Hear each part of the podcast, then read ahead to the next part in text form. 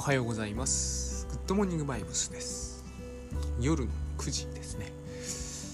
全然お早くも何ともないんですが早くはなかなか取れなくてですね。こういう時間になってしまっているわけですがあの間もなく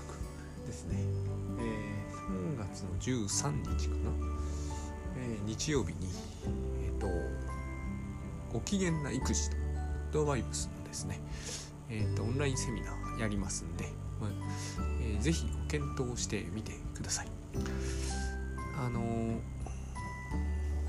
まあ最近娘と直に喋ってないんですよ。こんなに間を間が空いたのは本当久々ですね。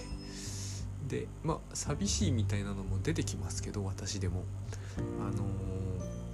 ー、とはいえ1階にいるわけですからね私は2階にいて。あのいろんな心理状態がこう動いてるんだな日頃からというの。をよくよく感じます。こういうタイミングになってみる。こういう状況になってみるとですね。であのなんだっけ。えー、そう。えっとですね、まあ、最近いろんな暇なのでいろんな本を読むんですけれども。まあ仕事も始めましたし打ち合わせも割とひっきりなしに入れてるんですけどね。あの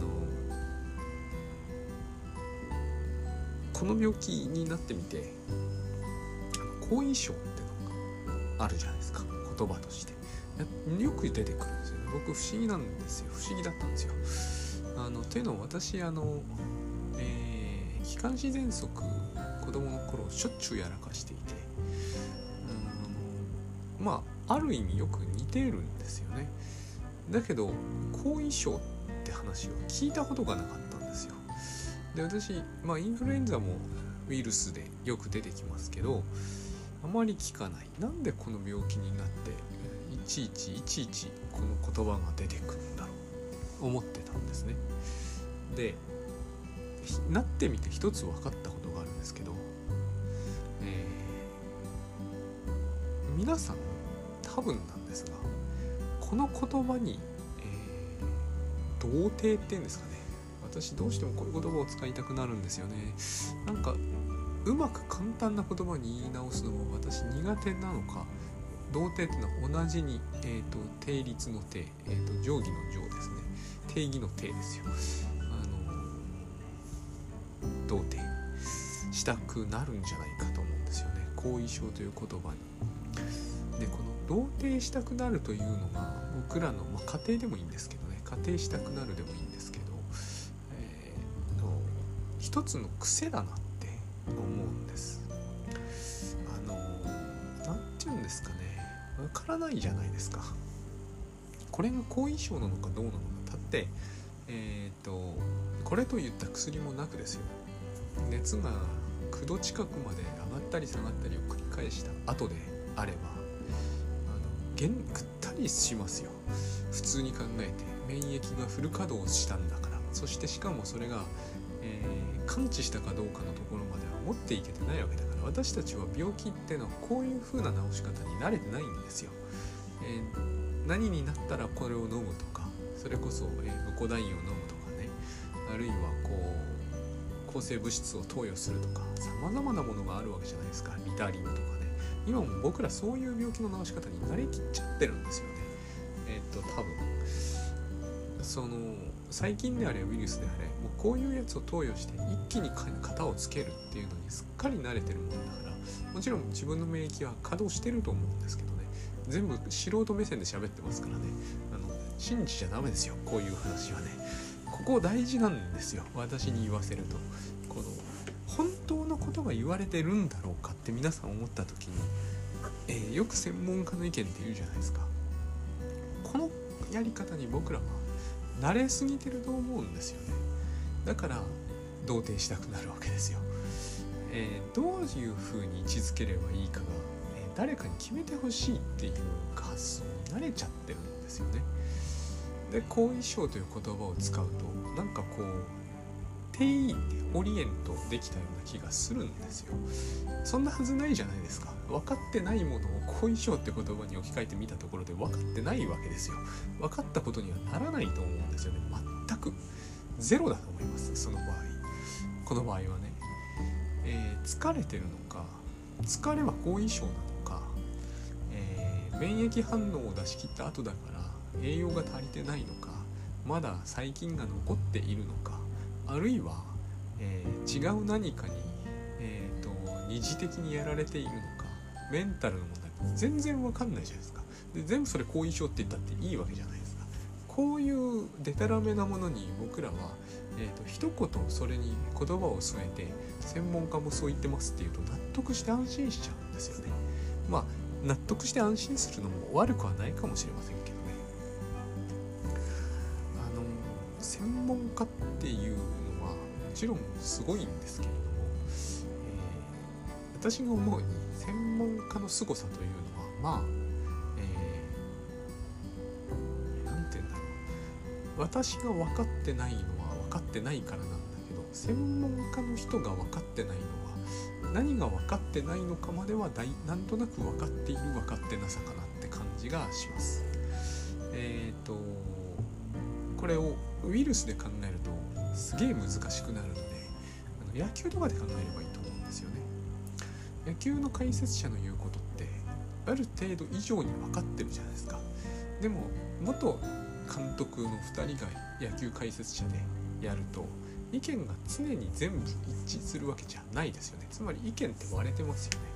そして野球やってみるとどっちかが勝ってどっちかが負けるじゃないですかということはどっちかが正しくてどっちかが間違ってると言えないじゃないですかだってその人たちの理屈が正しいから勝つとは野球は限らないわけじゃないですか。将棋じゃないですからね。理屈だけでやってるわけじゃないんで。しかも自分がやってるわけじゃないですからね。監督ってのは。で打つのも投げるのも全部同じですよね。私あの前回もお話しした通り落合博満の本をやたら読んでるからこういう話をしてるんだけれども要はそういうことなんだと思うんですよ。しかもあの落合さんの本っていうのを読むとですねよくわかるんですよ。あのみんなが分かってやってるわけじゃないわけですよ。でも勝った負けたは出ますよね。しかも、えっと、これは余談ですけど、えっと、野球選手って個人事業主なんですよ。あれはだから契約社員というのとは違うと思うんですよね。だから、えーと、お医者さんが専門家としてすごいのはもう間違いなくすごいんだけれども彼らも専門家としてまた異常にすごいわけじゃないですか。だってあれやたら稼げる人と、えー、ほぼ食っていけない人に分け分けられてしまいますからしかも個人事業主ですからねそこへ持ってきて、えーと、結果出さないと食うのも困るわけだから必死にやるんだけどえーと、答えがあるわけじゃないですよね結局。僕らって実態はいつもこうなのに、えー、答えがあることに従うんですよね。だから家庭ってさっき言ったんですけど、えーと、家庭というふうに考えても差し支えはないんだと思うんですよ。ところがここに、えー、答えを当てはめようと何が何でも頑張る。そしてそのことに対してみんな批判的に言うんだけれどもそれをしたい。そうですよね。みんな批判的に言うじゃないですか。自分で考えなさいと。かえっ、ー、と習ってきた答えを入れるのやめなさいとか横並びやめましょうとか人の、えーと、話を鵜呑みにするのやめましょうってみんな言うじゃないですか、え、これ言われてきたのは、えー、昨日今日ではないですよね。私がもう子供の頃からみんな言ってました。それ自体が一つの答えなんじゃないかっていうぐらいみんな言ってました。でも、えー、私たち相変わらずこれをやめないんですよ、えー、後遺症がありますとか言われるとみんな気をつけなきゃっていうふうにさらっとこうあっという間にそれを鵜呑みにするってそしてその後遺症って言った時の、えーと、実態が何であるかはほぼ問題じゃないんですよね。多分だって私にとっての後遺症と、えー、私の知ってる人が何人かなってますけどね。後遺症って指してるものはまるで違ってると思いますよ。でも後遺症って言っとけば、えーと、納得する感じがするんですよ。そして、えーと、後遺症なんで信じないっていうのには勇気がいるんですよ。これがまた、えーと、専門家の人はみんな思うんですよ。つまりこれは、えー、後遺症というやばいものを自分の中にあるっていうふうに意識しておけば安心だって意味なんですよ。そうとしか思えない。えー、ないかもしれないとかないと思っておくっていうのは危険なんですよ。でこれは何で危険なのかも実は分かんないんですよね。無理をするからなのか。私の見る限り、えーと、私は後遺症があると信じてませんけれども、え、あると言ってる人の方が無理してるように見えますよ、えー、これは無理をするかどうかだから後遺症の有無では決まってないんですよ。多分その人の気質の問題なんですね。私は、えーと、この病気になる前から何ら無理をする気はないので、えこの病気になった後も別に無理はしないんですよ。ただ後遺症があるとは思わないですね。ところが例えばこの後遺症があるとは思わないってうちの奥さんに言おうもんなら多分めちゃくちゃ怒られます。これが勇気なんですよね。これを万有と僕は呼んでるんですけれども、えーと、ずっとグッドバイブス以来ある程度心がけることになってるのはこれ一つはこれなんですよねえーと、と自分にネガティブなレッテルを貼るということをやめるという勇気が必要なんですよ。一つにはこのレッテルを貼っておかないと、えこれもイリュージョンなんですけどこのレッテルを貼っておかないと世の中を納得させるのが難しいっていう変なシステムがあるんですね。本当にこれ面白いというか何というかなんですけれども常に何かしらの予防線なんですよね。自分の調子が悪い方は凝りやすい、え後遺症もあるんです。えーと、世の中の情勢は戦争で心配ですねって言っておくと安全なんですよ結構人に攻撃されずに済むっていうこう独特の安全さっていうのがあるこの逆ずっと言ってたらかなりやばいことになるんじゃないかっていう気がするぐらいあのこの不思議なこう何て言うんですかね、えー、自分にネガティブな、えー、防御線を張っておかないものは叩いていいバッシングみたいなよくわからない展開があるんですね。で必ずそこに、えーと、守ってくれる守ってくれないんですけど守ってくれる人のな、えーと、グループとして専門家という人たちがいることになっているんですねだから、えーと、多分後遺症が心配ですって言っておけば、えー、と少なくともそのことについて文句を言ってくる、えー、と文句を言ってくる専門家って少ないと思うんですよね。いや後遺症なんて考えてるのダメだよっていうお医者さんは多分ほぼいないんじゃないかと思うんですよ。で面白いのがあの前回も前回から言ってますけど落合博満って人は嫌われるんですね。なぜかというとこの種のことを言うことに対して否定的な専門家だからなんです珍しいんですよそういう人ってあのまあいろんなエピソードがあるんですけども、えーと、そういうエピソードがいくつか出てきて大体もうそれだけで嫌われるんですねそれが嫌われるっていうえーと、この人のキーワードの一つにもなってるぐらい嫌われるんですよ。どなんてことはないんですよ別に。だって要するにこう要するにネガティブな予防線も張らないってただそれだけですからね。そんなことでも嫌われちゃうっていう話を、まあ、してるわけですよね。まあ、嫌われたっていいじゃんっていうことを言うんですけどだから嫌われるんですけどね。本当は、えーとこれ最後に面白いどんでん返しみたいなのがあって本当は嫌われてないんじゃないかみたいなテーマで終わっていくんですけれども。でも本当に嫌ってる人もいますからね結構ね。であの今みたいなことがあるので私はこの後遺症って考えるのは、えーと、きっぱりやめたいなって思うんですけれども、えーと、例えばですよ、えー、不調だという感覚がそうは言ってもあるってするじゃないですか。別にそれは不思議なことではないですよ。あの例えば家から全然出られないとか部屋からも出られないのに1週間以上経つとか、それでついちょっと前までは、え、熱出して、え、免疫反応を強く引き起こしていたと。しかもウイルスに対する薬それ自体は存在しないとか少なくとも服用してないとか。えーと、しかもこれだけ重いのに医者に見に行ってもらってるわけでもなくて人との接触もできず、えーと、で前と同じように動けるのかって言ったらそうたやすくはいかないですよね。でまたあの頭になんかかかったようなとかブレインフォグとか言うと納得感が強まるじゃないですか。本当にこれあの精神分析でもそうですけれども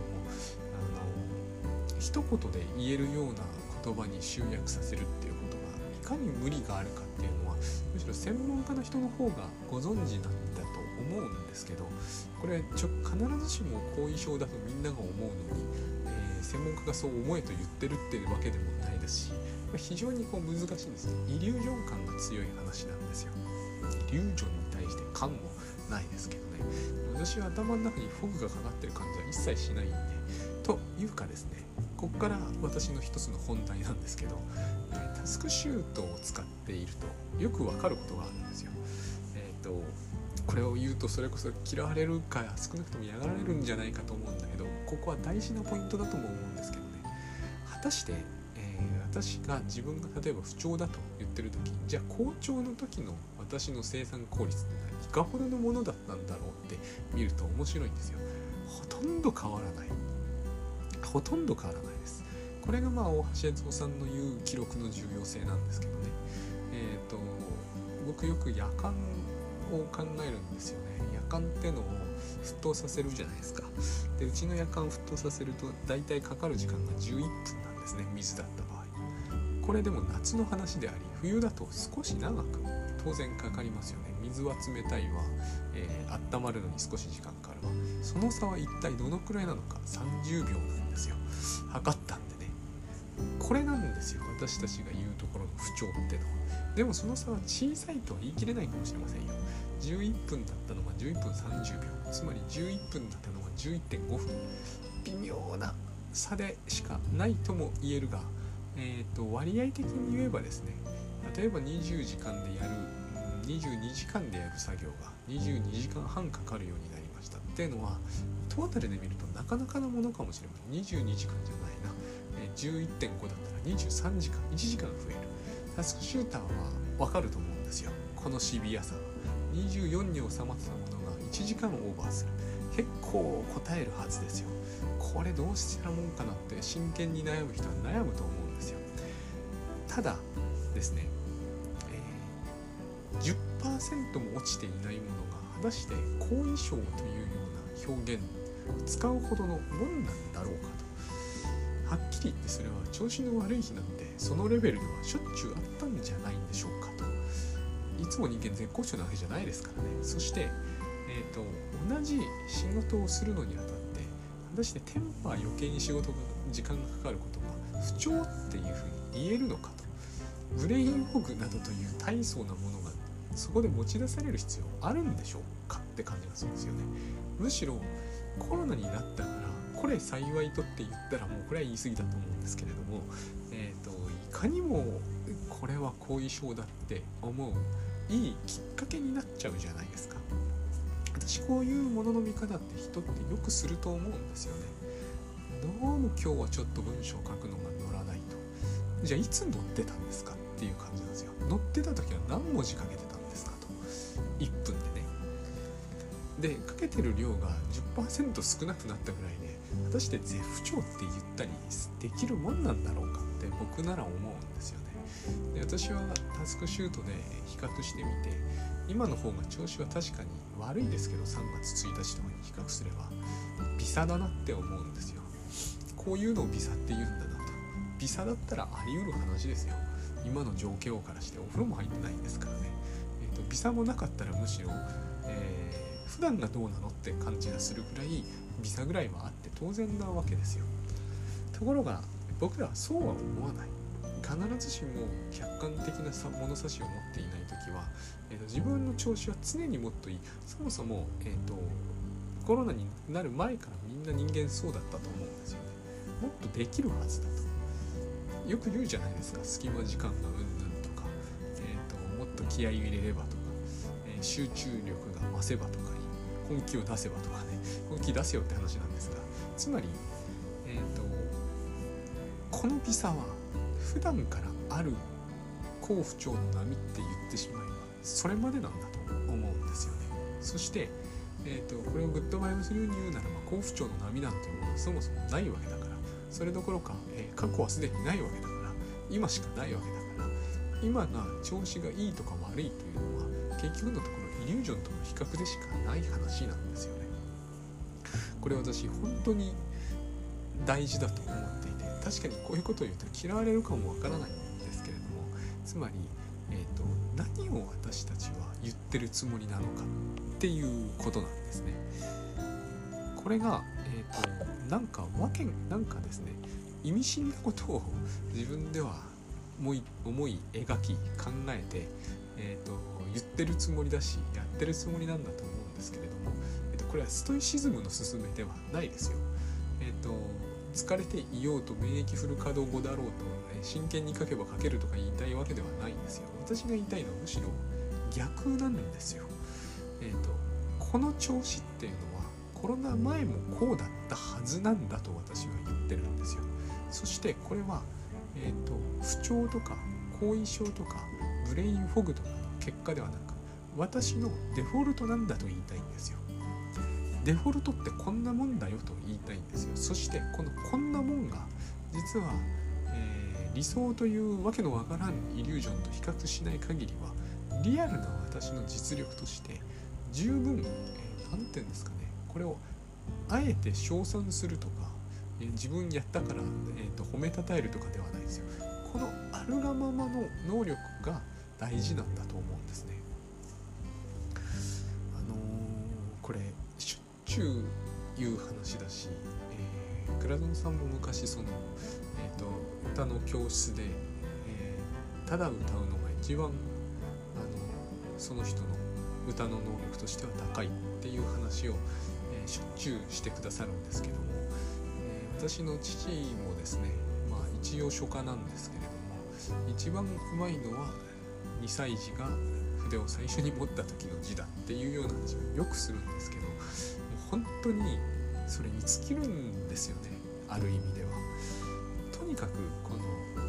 イリュージョンの理想というものを持たずにやれればベストであ